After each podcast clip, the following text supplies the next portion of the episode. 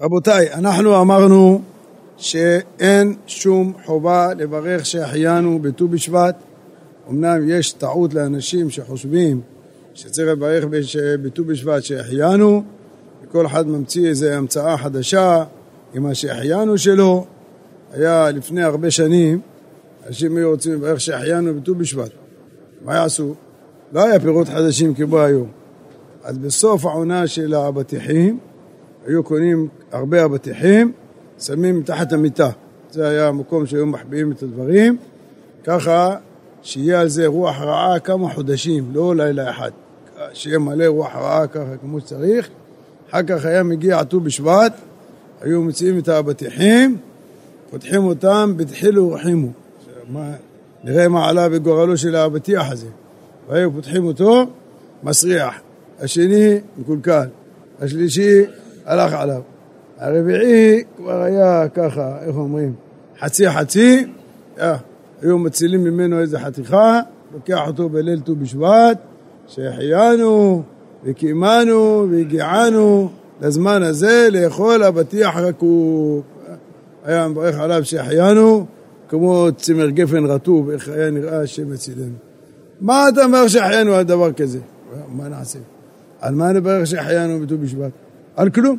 מי אמר לך לברך שהחיינו? סתם ברכה לבטלה אתה מברך, זה לא בסדר. אחר כך הייתי פעם בבית של מישהו, בא בליל ט"ו בשבט, לקח מישמיש יבש, שהחיינו וקיימנו לזמן הזה.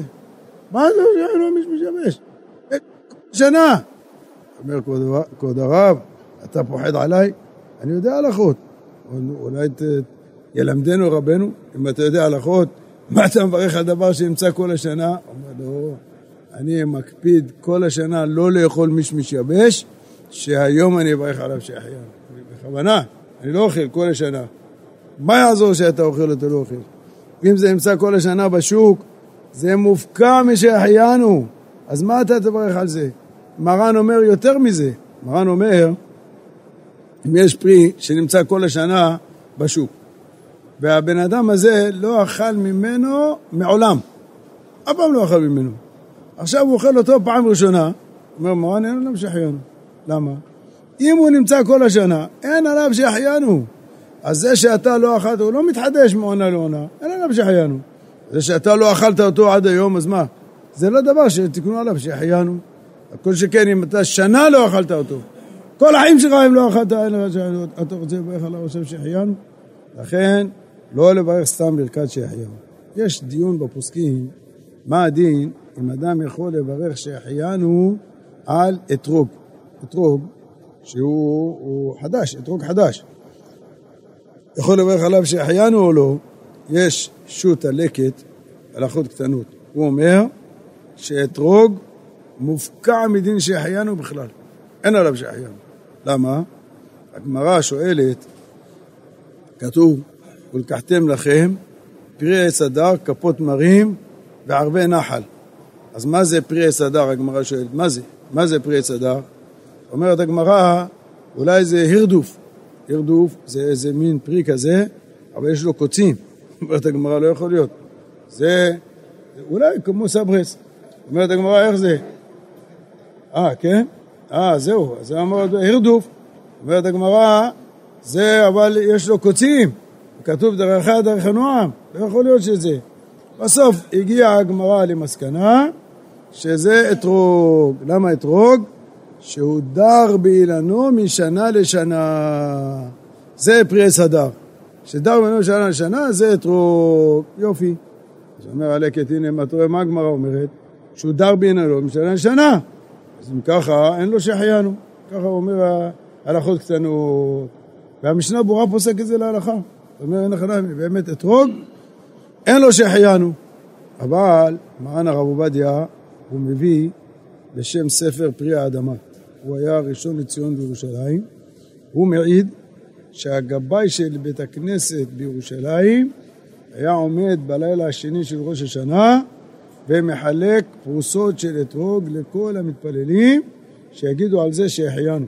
הוא היה מחלק להם אתרוגים ויגידו על זה שהחיינו. הנה אתה רואה שנהגו לברך שהחיינו על אתרוג. אותו דבר כותב הבן איש חי. אומר שאני מעיד מימי אדוני אבי עטרת ראשי, שבליל ראש השנה היו מביאים אתרוג ומניחים אותו על השולחן ומברך עליו שהחיינו בראש השנה, על האתרוג, הנה אתה רואה, נהגו לברך. מה עם השאלה שהוא שאל? הרי זה דר בעניינו משנה לשנה, זה לא סתירה. למה? כל עץ רגיל, שאתה גודלים עליו פירות, מגיע הזמן שהם בשלים, אחרי כמה זמן הם נושרים. ויישאר על העץ, תשאיר אותו, יישאר, יישאר, יישאר, בסוף ייפול. אבל אתרוג לא נופל מהעץ, זה פלא. אתרוג לא נופל מהעץ, הוא נשאר על העץ גם אחרי שהוא בשל והוא גדול. תלכו תראו אתרוגים, אתרוגים מקוריים, כן, לא, לא מורכבים. תראו, יש לך אתרוג על העץ ככה גדול כזה, כמו אבטיח, יושב על העץ, לא נופל. לפעמים הוא כבד, צריך לשים לו משענת, משהו שיחזיק אותו, אבל הוא לא נושר, הוא מחובר לעץ וגודל, גדל, גדל, גדל. הנה אתה רואה, זה מה שהגמרא אומרת. הוא דר בעניינו משנה לשנה, אבל יש שקר עצום בין הישנים לחדשים. רואים? רואים את החדשים הישנים. מכירים, כל מי שבא לשם רואה, אומר, הנה, זה אתרוג משנה שעברה, זה אתרוג מהשנה. הייתי פעם אצל אחד, היה לו מגדל אתרוגים תימניים, היה לו אבטיח אחד כמעט ארבע קילו. כזה ענק ככה, גדול. זה, הוא אומר, הוא בן שלוש, יושב פה על העץ כבר שלוש שנים, טוב לו. הוא מבסוט ונהנה, נהיה כתום כזה, ככה, כמו שמש נהיה. והוא יושב על העץ, לא קרה לו שום דבר. אבל אתה לא מכיר בינו לבין החדש? רואים הבדל שמיים וארץ. מכירים את זה. לכן זה לא סותר. מה שהגמרא אומרת שהוא דר בעניינו משנה לשנה, זה לא סותר שיש עליו שהחיינו, כי ניכר בין הפירות החדשים לבין הפירות הישנים. לכן הספרדים נהגו שמברכים שהחיינו על אתרוג, אבל בא בשו"ת הרי בסמים, אומר, אתה מכל מקום לא יכול לברך עליו בט"ו בשבט. למה? כשאתה בירכת על הלולב בסוכות, הרי האתרוג היה לפניך. אתה בירכת שהחיינו על נטילת לולב, אז באותו שהחיינו פתרת גם את האתרוג. למה פתרת? אתה בירכת על המצווה. נכון, אבל מדינא דגמרא היה צריך לברך שהחיינו על הראייה של הפרי החדש. אתה הולך בשוק, רואה קרחת דתא, אומר שהחיינו. אז היה צריך לברך על הראייה. עכשיו, כשאתה נטלת אותו, ראית אותו או לא ראית אותו? לא ראית אותו. מאה פעמים ראית אותו.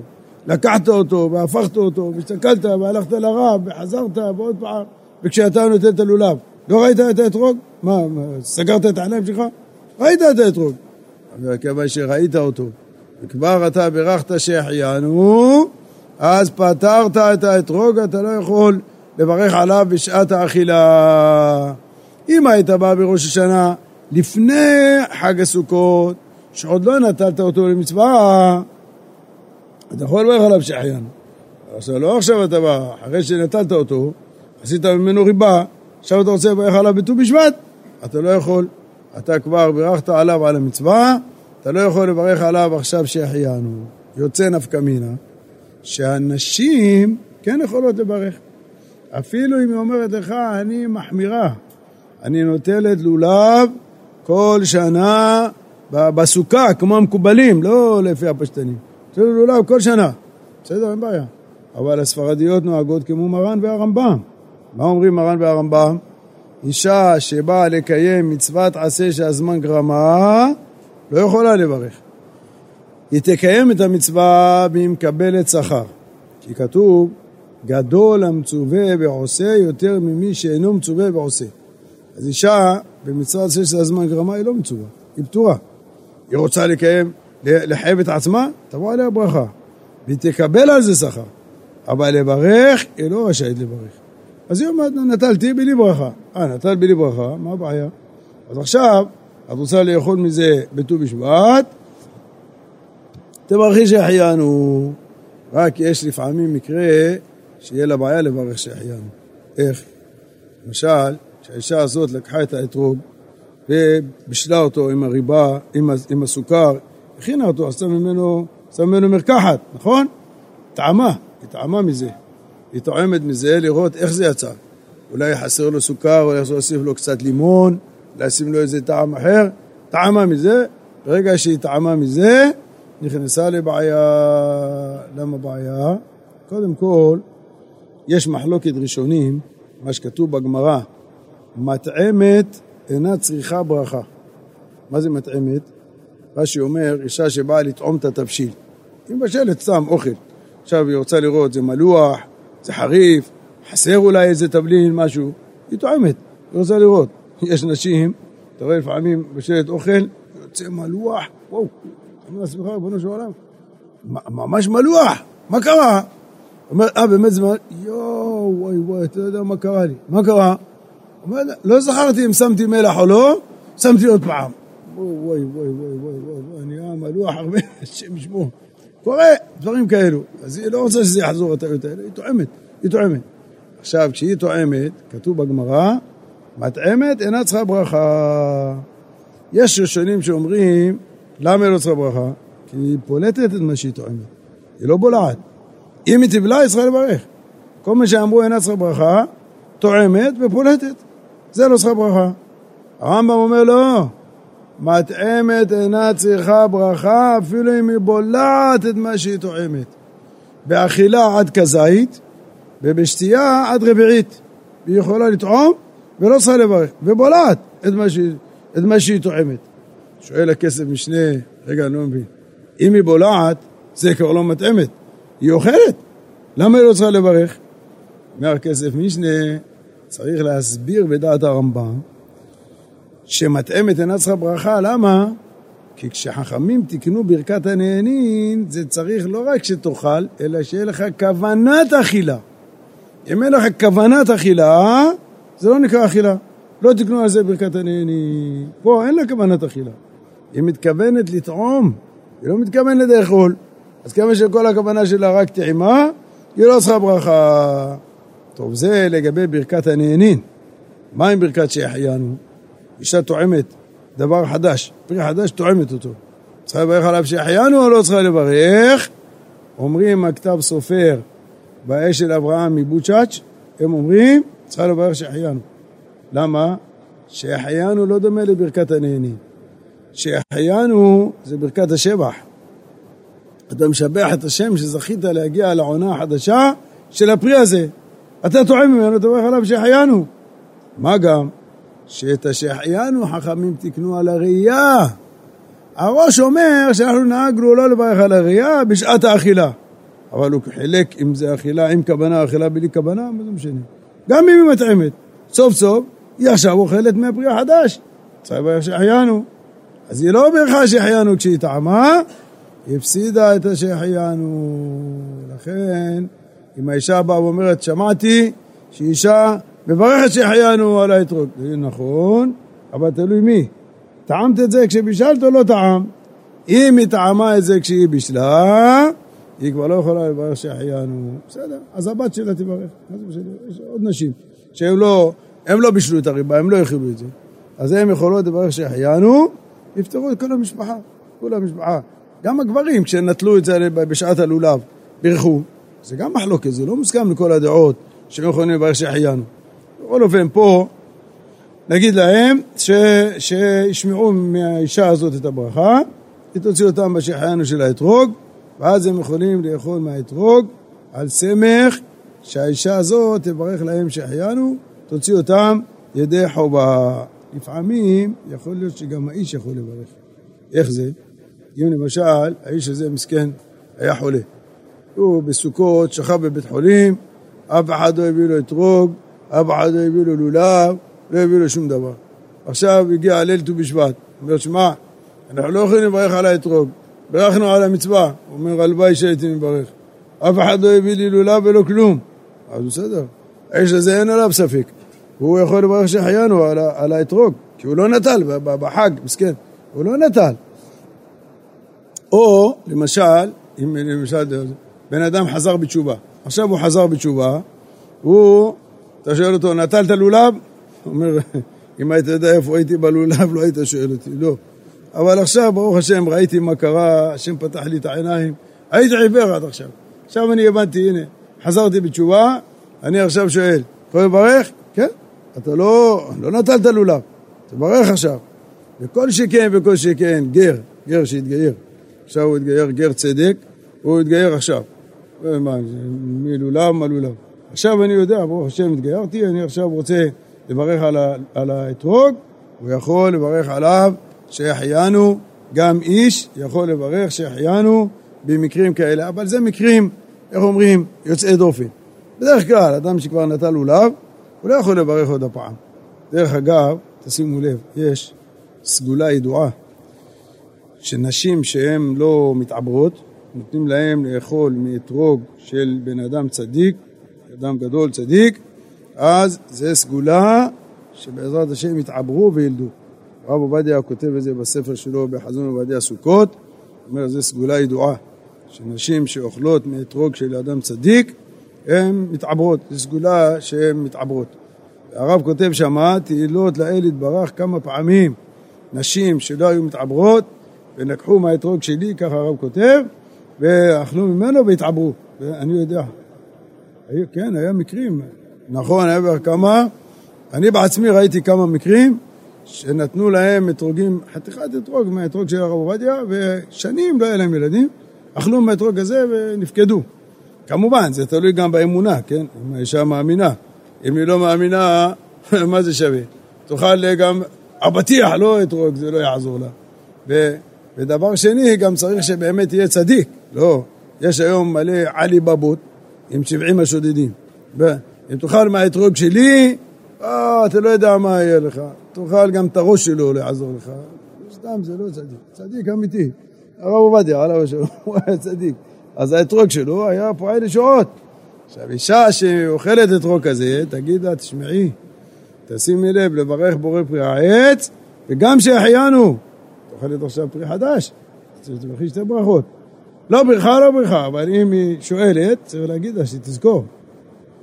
גם לברך שהחיינו, גם בורא פרי העץ וגם לברך שהחיינו. עכשיו, תשמעו שאלה יפה. בא בחור, אומר, תשמע, אני בחג הסוכות הייתי קטן. אבא שלי קנה לי לולב, קנה לי אתרוג, מודר, משהו חבל על הזמן, ואני נטלתי אותו ובירכתי ועשיתי הכול. עכשיו אני נהייתי בר מצווה, נהייתי עכשיו גדול. אני יכול לברך עכשיו שהחיינו על האתרוג, או שאני לא יכול לברך שהחיינו על האתרוג. מה הצד של הספק? מה הצד של הספק? הרב עובדיה אומר שקטן שספר ספירת העומר מהיום הראשון עד אמצע ימי הספירה. אחר כך הוא נהיה בר מצווה. עכשיו אומרים לו, תעצור, יש לך בעיה עם הברכה. למה? אני ספרתי מהיום הראשון עד עכשיו. ולא, אין לך תמימות. איפה התמימות שלך? ולמה אין לי תמימות? כל יום באתי עם אבא שלי בכנסת וספרתי ספירת העומר לידו. מה תגיד? קטן אין לו נאמנות? אין בעיה. תשאל את אבא שלי אם אני ברכתי או לא. שואל את אבא שלו, תגיד, מהיום הראשון עד עכשיו הוא ספר או לא? הוא אומר, כל יום כמו שעון. עמד לידי וברך יום יום, אני מעיד עליו, יום יום הוא ברך ספירת העומר. מה אומר מרן הרב עובדיה? לא יעזור. לא יעזור. למה? כשאתה היית קטן, על מי היה החובה? על הבן או על האבא לחנך אותו? על מי היה החובה? אומר הרב, החובה הייתה על האבא לחנך את הילד. הילד מצד עצמו הוא מעשה קוף בעלמא. הוא לא, הוא לא בחיובה בכלל. אין עליו חובה. יש חובה על האבא לחנך את הילד, זה משהו אחר. אבל הילד מצד עצמו הוא כלום, הוא מעשה קוף בעלמא. אז איפה התמימות שלו? לא, אין לו תמימות. עכשיו הוא נהיה גדול, הוא נהיה בר חיובה. נו, ביום העשרים נהיית גדול. איפה כל העשרים יום הראשונים? אין. למה אין? ספרתי. אמר, הספירה שלך כלום. זה אוויר. עשית טובה לאבא שלך, שנתת לו לקיים בך מצוות חינוך. אתה לא, לא עשית שום דבר, נכון? ככה אומר הרב עובדיה? אז אם הוא לא עשה כלום, עכשיו בא הילד הזה שואל, אני כשברכתי שהחיינו, לא עשיתי כלום. עשיתי טובה לאבא שלי שהוא קיים בי מצוות חינוך. עכשיו אני רוצה לברך עכשיו שהחיינו. הוא יכול לברך שהחיינו או לא יכול לברך? אבל מה למדנו משם? שקטן שעושה פעולה, היא נחשבת כפעולה שלו, או כפעולה שעושה טובה לאבא. יפה, זהו, זה מה שלמדתי משם. מה עכשיו אתה מביא לי תמימות, לא תמימות? הברכה שלו חלה, למי היא חלה? על עצמו? איך היא חלה על עצמו? הוא לא חייב בכלום. הוא לא חייב בכלום. הוא לא חייב שום דבר, הוא עושה טובה לאבא שלו. אבא שלו מצווה לחנך אותו, מדין חינוך, הוא עושה טובה לאבא שלו, מברך. אתה יכול להרים את הגבות עד מחר, אבל תענה תשובות. מי אמר שלא? כן, מי אמר שלא? לא הבנתי. אה, לא ראית? ראית אחד שנכנס לבר מצווה בצאת הכוכבים והוא אוכל באמצע צאת הכוכבים? גם לא ראית. אז לא ראית לא לכאן ולא לכאן. לא, לא הבנתי מה. אבל זה, מבחינתו זה מעשה קוף בעלמא, זה חובת חינוך של האבא שלו עליו. כן, על הברכות, על כל המצוות, על הציצית, על הלולב, על האתרוג, על, ה, על האכילה, על השתייה, על הש, מה שאתה רוצה. אתה צודק, הקוף שמח, כן, אתה צודק. הקוף שמח, עכשיו נהיה בן אדם. עכשיו הוא נהיה בן אדם, לא הבנתי מה אתה רוצה. בא. למי אין? למי? למי? איזה ילד? הילד הלך, עכשיו אין ילד, עכשיו יש מבוגר. לא נהיה, הוא היה קוף, הוא נהיה בן אדם. זהו. לא הבנתי מה אתה אומר. אני לא מבין מה אתה אומר. לא הבנתי שום דבר, לא הבנתי מה אתה אומר. אה?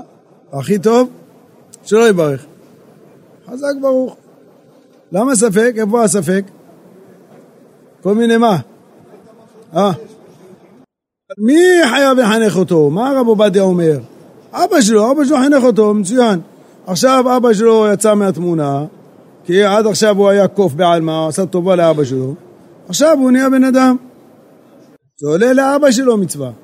אבא שלו מצווה, כן? זה מה שהרב עובדיה אומר. זה מה שהרב עובדיה אומר. אבל יש מרן שלא משמע ממנו ככה. מרן אומר, אם אדם עכשיו ישב לאכול ארוחת צהריים, הבן שלו הקטן אכל איתו ביחד, כן, בן עשר, אכל איתו ביחד. אבא בור בעם הארץ, לא יודע לברך, לא יודע כלום. אומר לבן שלו, שמע, אתה כפרה עליך, אתה לומד בתלמוד תורה, אתה הולך להיות גדול הדור. אתה מברך ברכת המזון, תוציא אותי ידי חובה, במה שאתה מברך. אז אומר מרן, תלוי. אם האבא לא אכל כדי שביעה, ברכת המזון שלו דרבנן. הבן אכל כדי שביעה, ברכת המזון שלו דרבנן. אז יכול הבן להוציא את האבא ידי חובה. ככה אומר מרן. למה? זה אותה רמה. הוא דרבנן והוא דרבנן. הגדול דרבנן בגלל שהוא לא אכל כדי שביעה. והקטן הוא לא תרי דרבנן, הוא חד דרבנן. כי הוא אכל כדי שביעה. אם הוא היה גדול זה היה דאורייתא. עכשיו בגלל שהוא קטן זה דרבנן, אז אתא דרבנן ומפיק דרבנן. אם נאמר שהקטן הוא קוף בעלמא, קוף יכול להוציא בן אדם ידי חובה? קוף לא יכול להוציא ידי חובה. לא? הייתי פעם בבית של מישהו, היה לו תוכי, אתה שומע הרב בן ציון? תוכי בן 17 שנה. כן. אחר כך, בלילה, הלכנו לישון, הם יושבים, מדברים, מדברים, עוד פעם בלילה השני, בלילה השישי, הייתי קרוב אליהם, אמרתי, תגידו, מה, אתם לא ישנים בלילה? כל לילה אתם מדברים? אמרו לו, אנחנו יושבים לישון. לא. אמרו, מה מדברים? אומר, לא, כבוד הרב, הוא חוזר כל היום על מה שהוא שמע. כל לילה חוזר על מה שהוא שמע. עושה לך קולות כמו שני בני אדם מדברים. זה לא יאומן. לא יאומן מה שעושה. חוזר לך כאילו אנשים מדברים. אתה לא מאמין. לא תגיד איזה שיחה קטנה. כל היום חוזר מה ששמע, חוזר. עכשיו, תאר לך שהתוכי הזה אומר לך ברכת המזון, כולל ברכת אורח. גם. הוא אומר, ברך את בעל הבית הזה, בעל הסעודה הזאת. אז אתה אומר, יש עולם. מה, הוא יוציא את בעל הבית, ועוד אומר לו, אכלתי כדי שביעה, אכלתי כדי שביעה. הוא אומר לו גם, הלכות גם הוא אומר לו. הוא יכול לעשות ידי חובה? איזה יוציא ידי חובה? אתה מדבר שטויות. ואז צריך להוציא אותו ידי חובה. שמה זה שאלה אם זה נקרא כוח או לא כוח, אבל זה לא שהוא בר חיובה, הוא לא נהיה בר חיובה. קוף יהיה בר חיובה, אולי עוד מעט תגיד לי גם קוף יניח תפילין. מה? זה לא שייך. ממילא, גם פה, אם תגיד שהוא קוף בעלמא, איך הקטן הזה שאחר כדי שבעה מוציא את אבא שלו? זאת אומרת שיש גם עליו חיוב, זה לא שהוא מופקע לגמרי. אם ככה, גם פה, אם הוא כבר ברך שהחיינו כשהוא היה קטן, הוא נכנס לאותה מחלות כמו שאנחנו עשינו. הנה, מרן הרב עובדיה עליו השלום בעצמו, אחרי מה שאמר לגבי ספירת העומר, הוא כותב בחזון עובדיה בהלכות ראש חודש. אומר הרב, אם יש נער שהוא נהיה בר מצווה ביום י"ג לחודש, ועושים ברכת הלבנה מוצאי שבת יומיים לפני כן. אומר הרב, אל תברך איתם. חכה שתהיה בר מצווה ביום י"ג, תברך ברכת הלבנה כשאתה גדול. אל תברך כשאתה קטן, כי עכשיו אתה קטן, מחלוקת אם אתה חייב או לא. כשתהיה בר מצווה אתה תהיה בר חיובה, חכה. מה יהיה אם הוא לא שם לב? כולם בירכו, בירך איתם. אחר כך בא חבר שלו, אומר, תשמע, אתה ביום שלישי נהיה בר מצווה, תזכור לברך ברכת הלבנה. והוא, כבר בירכתי עם כולם. אומר הרב עובדיה, לא יחזור לברך. די, כבר בירכת. תגיד, רגע, קוף בעלמא ברך, מה זה שווה? לא, זה לא פשוט שזה קוף, זה מחלוקת ראשונים. יש ראשונים שאומרים שהוא חייב. אמנם הוא טרדר רבנן, אבל הוא חייב. והתוספות כותבים שטרדר רבנן מפיק חדר רבנן. אפילו שהוא טרדר רבנן, יכול להוציא חדר רבנן. למה? הכל. טרדר רבנן, טרדר רבנן, לא משנה. רבנן מוציא דרבנן. כך אומר תוספות. אומר הרב עובדיה, מידי ספק לא יצאנו, לא חזור לברך ברכת הלבנה עוד הפעם. אז אותו דבר בנידון שלנו. הוא בירך שהחיינו שהיה קטן, לא יכול לחזור לברך שהחיינו כשהיה גדול. והנה עובדה, פוק חזה, מה יעמד הבא? מה, שמעת פעם דבר כזה, ילד שנעשה בר מצווה, מישהו בא ואומר לו, תקשיב, שים לב לכל הפירות החדשים שאכלת, תברך עליהם עוד הפעם שהחיינו. אתה כבר בירכת כשהיית קטן, עכשיו נהיית גדול, תשים לב לברך שהחיינו, שמעת פעם מישהו אומר דבר כזה? מעולם שמענו. למה? כי באמת זה לא יצא מידי ספק. אז לכן, גם בנידון שלנו, הקטן הזה, שהיה קטן ונטל לולב וברך ועשה הכל, עכשיו הוא נהיה גדול, הגיע ט"ו בשבט, שואל אותך, אני יכול לומר שהחיינו על האתרוג או לא? מה אומרים לו? אל תברך, ספק ברכות להקל, אל תברך, זה לא לגמרי מעשה קוף מה שאתה עושה כשאתה קטן. יש לפי חלק מהפוסקים, אתה בעצמך, יש עליך את החיוב, ומה שבירכת הועיל לך, ועכשיו אתה לא יכול לברך על זה את ברכת שהחיינו בט"ו בשבט, כמו שאמרנו, תן לאנשים, הם יברכו, יוציאו אותנו לידי חובה. כן. לא, גר זה משהו אחר. גר, אתה לא יכול להגיד עליו שהוא היה בר חיובה או, או, או, או, או מישהו חייב אותו. הוא גוי. גוי, מי דיבר עם הגוי? אף אחד לא דיבר עם הגוי. יותר מזה, אפילו מרן אומר, תראה כמה גר שונה ויוצא דופן, שהוא בא עכשיו וטובל לשם גרות. אומר מרן, מתי הוא יברך על הטבילה? אחרי. למה אחרי? כל מצוות מברך עליהם ועובר לעשייתן. מה זה אחרי? הוא אומר, איך הוא יברך? איך? הוא גוי, הוא גוי. אשר קדושנו נמצא וציוונו על טבילת גרים וטובל. בא אחד ואומר, ציוונו? מי ציווה אותך? אתה גוי, מי דיבר איתך בכלל? מי דיבר איתך בכלל? לא ציווה אותך שום דבר. אפילו על הטבילה, שהוא הולך לצבוע לשם גרות. עם מי אתה מדבר? מי ציווה אותך בכלל? מי ציווה אותך? גוי, גר זה משהו אחר. כי לפני כן, הוא גוי גמור, הוא לא מצווה בכלום. הקטן זה משהו אחר. אז לכן אמרנו, שאם כבר הוא בירך כשהיה קטן, לא יחזור לברך כשהוא גדול, כי כבר, לפי חלק מהפוסקים, הוא פטר את עצמו ויצא ידי חובה. צריך גם להיזהר, רבותיי, בט"ו בשבט, לא לאכול דברים שיש בהם תולעים. צריך מאוד להיזהר בעניין של התולעים. יש כמה וכמה מינים של פירות שלצערנו הרב הם נגועים מאוד מאוד בתולעים והבדיקה שלהם מאוד קשה. לא קל לבדוק אותם וגם לא כולם יודעים לבדוק אותם. הבאנו לפה כמה פעמים תאנים מיובשות ופתחנו אותם והראינו איך נראים התולעים שלהם וכמה זה קשה למצוא אותם וכמה קשה לבדוק אותם ולכן לפעמים עדיף יותר בכלל לא לנגוע במינים האלה מאשר להיכנס חס ושלום בספקות של תולעים. תולעת, תראה כמה זה חמור. אדם שאוכל תולעת, שרץ הארץ, עובר בחמישה לווים דאורייתא. תראה כמה זה חמור. אפילו אדם אוכל כזית חזיר, עובר בלאו אחד. כזית זה 30 גרם. לאו אחד. תולעת, כמה שוקלת תולעת? פחות מחצי גרם, כמה היא שוקלת? עובר עליה חמישה לבים דאורייתא. זה כמו חמש מנות של חזיר, השם מצילנו. תולעת אחת, חמש מנות של חזיר. זה נורא ואיום. מה אנשים אומרים? כן, כבוד הרב, היא מתה, התולעת מתה. מה זה תולעת מתה? לא הבנתי. חמור מת מותר לאכול? מה, אתה משווה לחמור מת? באמת, מה, אתה משווה תולעת לחמור מת? בטח שאני לא משווה. חמור מת צריך לאכול חמש כזה טוב בשביל לעבור חמישה להבים. תולעת, תולעת אחת אתה עובר חמישה להבים. בטח שאני לא משווה לחמור מת, אתה צודק. מה, מה, מה זה מתה? מתה? מתה זה פתר את הבעיה? זה לא פותר את הבעיה בכלל. לכן תראו כמה אדם צריך להיות זהיר. זה אם הוא אכל שרץ הארץ.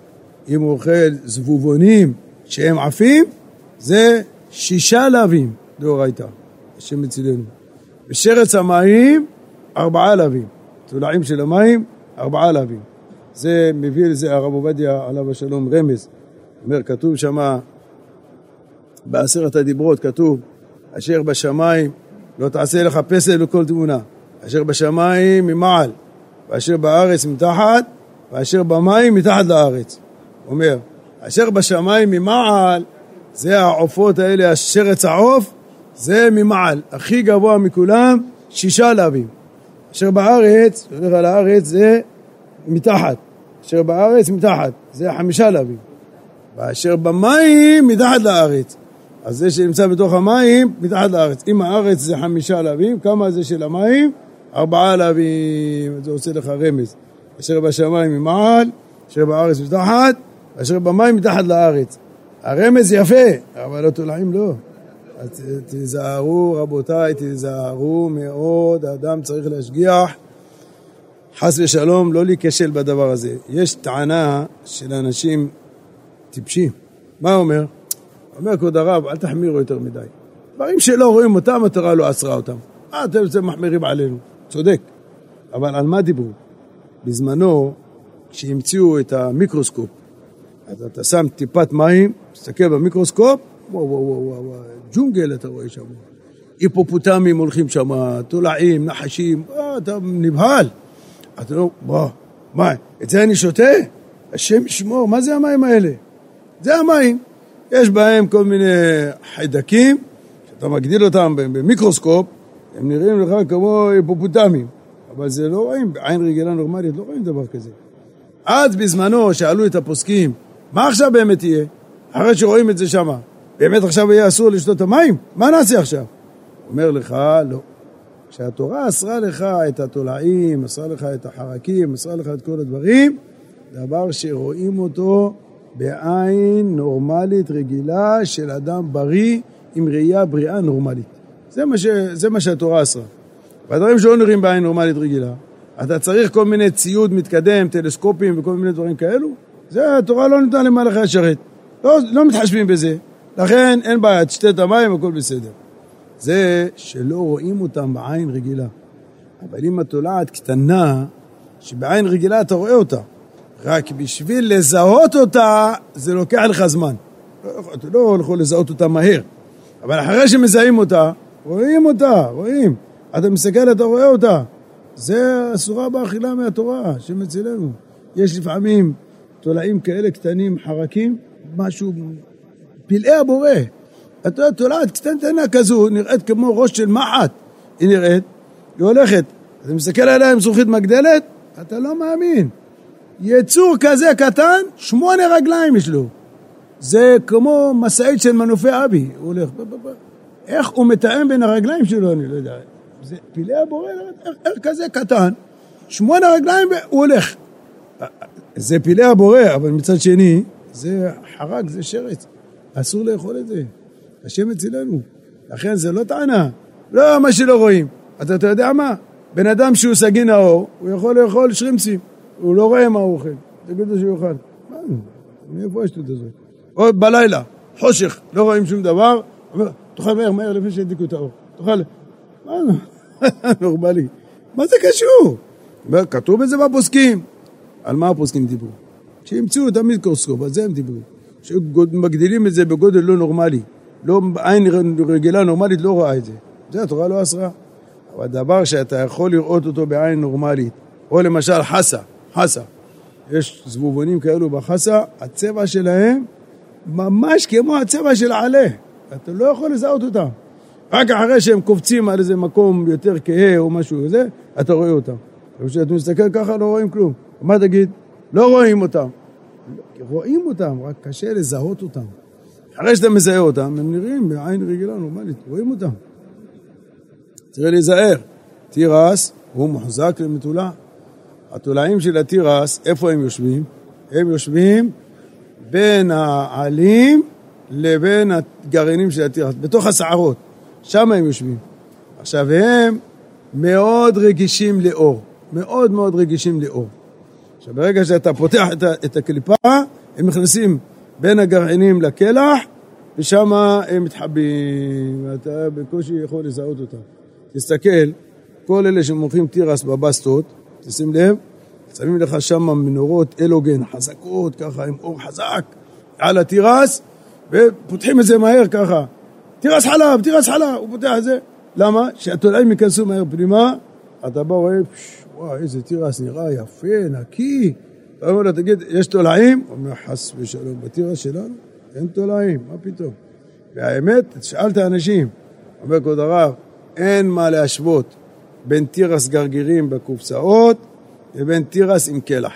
כשאתה מגיע לקלח ואתה מוצץ אותו, זה כל הטעם של התירס.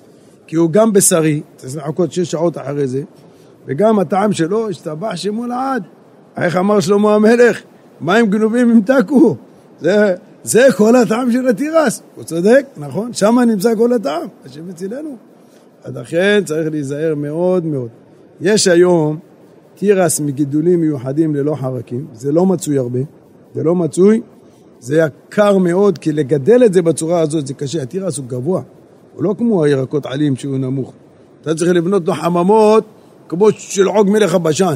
זה קשה לבנות איזה חממות כאלה גדולות, לכן הוא מאוד יקר. אבל תשימו לב, רבותיי, אני אומר הרבה פעמים, אנשים סוחרים מדיינים. זה כתוב בפסוק, סוחרים מדיינים. מה הם עושים? לוקחים תירס רגיל, שמים אותו בתוך אה, קלקר, סוגרים אותו בנייר צלופן, הוא נראה כאילו הוא מיוחד. נראה כאילו מיוחד, כותב לך, באישור משרד הבריאות. משרד הבריאות גם מאשר את התולעים. מה משרד הבריאות? הוא אומר, לא, יש לזה אישור. של מי? של מה? אה, לא שמתי לב. מי? איזה השגחה? איזה... מי נתן לזה אישור?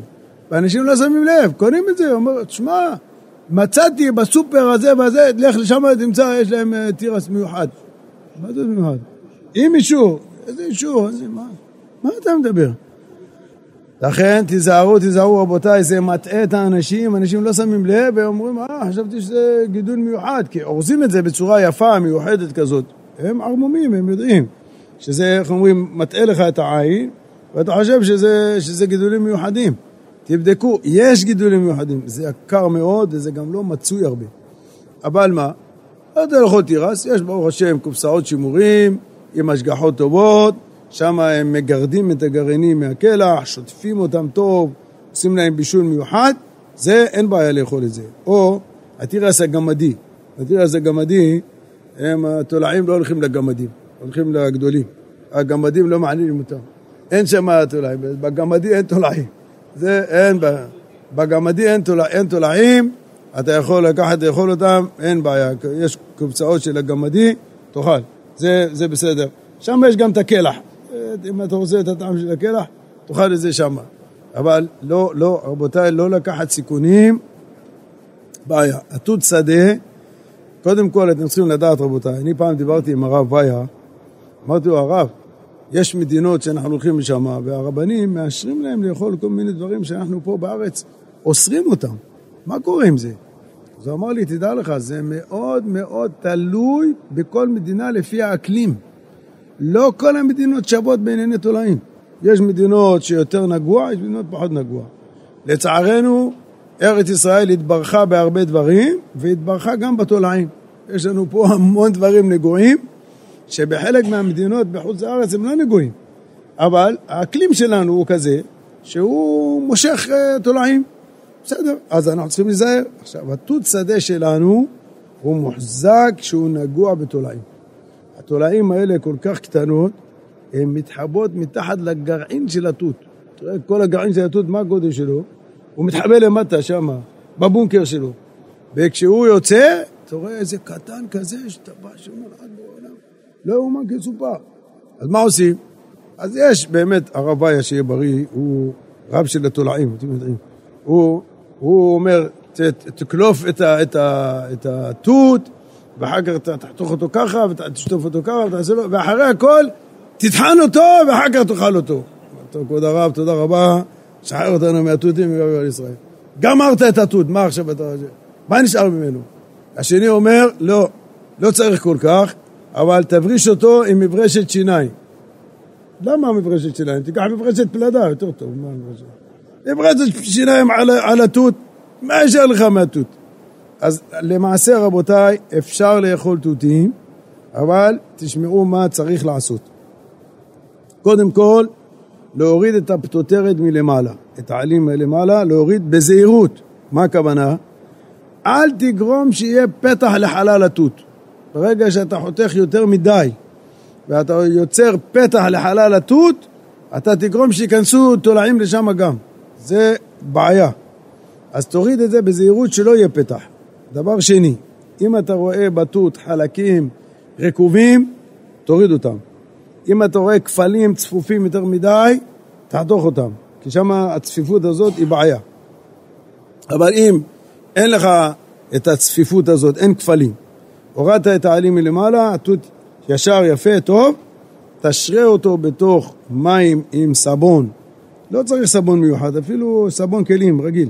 תשרה את זה חמש דקות בתוך מים עם סבון, ואחר כך תרשרש אותם בתוך המים עם היד חזק, תרשרש אותם. לא סתם תשרה אותם ותשפוך את המים, תרשרש אותם בתוך המים. אחר כך תשפוך את המים החוצה, תמלא את זה עוד הפעם, את הקערה עם המים והתותים בלי סבון, תשרה אותם עוד חמש דקות, תרשרש אותם עוד הפעם מחדש. אחרי שעשית את זה פעם שנייה, תשפוך את המים, תעשה להם שטיפה, שטיפה שלישית. אחרי השטיפה השלישית אפשר לאכול את התותים. אני יודע שיש כאלה מחמירים גם על זה, אבל עשינו בדיקות, דיברנו עם רבנים שמבינים בזה, אם עושים את זה, זה מספיק. עכשיו, אם קרה לך באיזה תות, בטעות פתחת לו את החלל שלו, תחתוך אותו לארבע, אל תשאיר אותו שלם. אתה משאיר אותו שלם, כשאתה עושה את כל השטיפות, חלק מהם נכנסים בפנים, יושבים שם ששים ושמחים, אומר תעשה בחוץ מה שאתה רוצה, אני פה מוגן, הכל בסדר. אז לכן אם כבר נהיה חלל בתות, תחתוך אותו לארבע, כדי שכולו יהיה פתוח והשטיפות יחולו גם עליו, ואז אתה תעשה לו את השלושה שלבים שאמרנו. מורידים את הפטוטרת, משרים אותו חמש דקות במים עם, אה, עם אה, מי סבון, מרשרשים אותו במים, שופכים את המים, משרים אותו עוד פעם בתוך המים חמש דקות, מרשרשים חזק, שופכים את המים, פעם שלישית שטיפה, ויאכלו ענבים ויסבעו. זה לגבי התותים, אבל צריך לראות שבבית מבינים מה אתם אומרים, רבותיי. יש אנשים, אין להם כל כך סבלנות. הם שמים את זה בתוך המים, שופכים עליו קצת אמה, מקשקשים לו פעמיים, שופכים את המים, שמים עוד הפעם, קשקשים, שופכים, תוך שתי דקות אתה מקבל את זה לשולחן. איך זה? איך תוך שתי דקות? הרי רק השריעה צריכה להיות עשר דקות. חמש ועוד חמש זה עשר. ועוד, אומרת כבוד הרב, אנחנו, ויאמר, ויאמר לקוצרים השם עמכם. אנחנו קצת רזים, מקדימים במצוות. לא, לא, לא. פה זה לא הולך ככה. צריך לעשות את זה עם סבלנות, עם השלבים שאמרנו, לשטוף את זה יפה, לרשרש את זה כמו שאמרנו. כולי היי ואולי, יש פוסקים שבכלל, גם את זה הם לא מקבלים. אז דיינו שאנחנו מסתפקים בזה, אבל לעשות את זה בצורה טובה, בצורה יסודית. אבל זה רבותיי, תותים זה בעיה אחת. יש לנו, כמו שאמרתי לכם, התאנים המיובשות זה בעיה, יש תמרים, ברגע שהם מת, מתייבשים, זה בלאגן שלם. זה צריך לבדוק אחד-אחד. יש גם צימוקים. צימוקים, אם הם לא מתיישנים, אין איתם בעיה. אבל ברגע שהם מתיישנים, וואו וואו, איך הם מתולעים, השם מצילנו. הרב אביה כותב בספר שלו, צריך לקחת את הצימוקים, להשרות אותם בתוך מים פושרים, לא מים קרים ולא חמים מדי. מים פושרים, להשרות אותם איזה כמה דקות, אחר כך קצת לרשרש אותם, אומר, תראה, יצופו לך למעלה מלא תולעים על, על זה למעלה, השם ישמור. אם זה מיושן, כן. אם הצימוקים לא טריים ומיושנים, אתה תמצא שם בעיקר הצימוקים השחורים. השחורים יותר בעייתיים מאשר הלבנים. יותר בעייתיים. אז לכן אני אומר, רבותיי, רוצים לעשות את המנהג של אכילת פירות בט"ו בשבט, אין בעיה, זה בסדר גמור לעשות את זה. אבל חס ושלום לא להיכשל, לא בברכות לבטלה, לא בתולעים, לא בכל מיני ספקות של הכשרות של הדברים האלה. גם בשביל מה? יש כל מיני פירות כאלה מיובשים, מסוכרים, כל מיני... מלא סוכר, מלא חומר משמר, מלא צבע מאכל, דברים שבכלל מרעין בישין, שלא, בכלל לא רואים למאכל אדם. בשביל מה אדם צריך לאכול כאלה דברים? מה, חסר לנו דברים טובים שלנו? יש לך כל כך הרבה פירות טריים, טעימים, טובים של ארץ ישראל. אנחנו צריכים לפרנס את, ה, את הטורקים הרשעים האלה, שונאי ישראל. למה לפרנס אותם? בשביל מה צריך לאכול מישמיש מיובש? שירקבו עם הפירות שלהם, לא צריכים לאכול את הדברים שלהם, מה אשמם? הם שונאים אותנו, אנחנו נפרנס אותם? חסר לנו פה מה לאכול? יש לנו ברוך השם פירות שלנו נפלאים, טעימים, טובים, טריים. הגבעונים היו אוכלים דברים יבשים, אנחנו לא מהגבעונים, אנחנו יהודים. תאכל פירות שלנו, של ארץ ישראל. למה לאכול סתם דברים של ה... וגם זה לא בריא כל הדברים האלה. אז מה אנשים אומרים? אה, כל השנה יש לנו. נכון, ברוך השם, התברכנו כל השנה.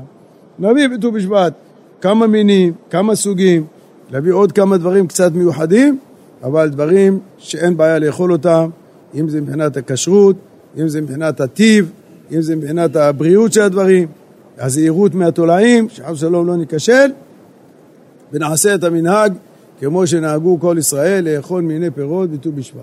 אם זה פירות שהם לא נמצאים כל השנה, ורואים את ההבדל בין החדש לישן, אבל יש לו שם בפני עצמו.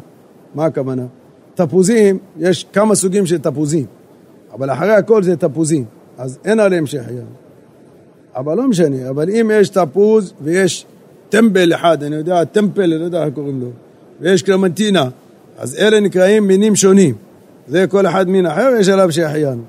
אבל אם זה תפוז כזה, תפוז כזה, תפוז כזה, בסוף הוא תפוז. לא מברכים על כל תפוז אה, ברכת שהחיינו, או קלמנטינות. יש עשר סוגים של קלמנטינות. אז תברך על כל קלמנטינה? לא.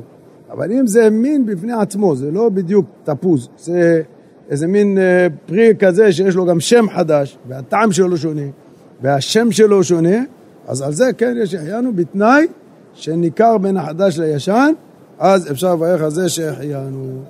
רבי חנניה בן הקשה אומר, רצה הקדוש ברוך הוא לזכות את ישראל, לפיכך בא להם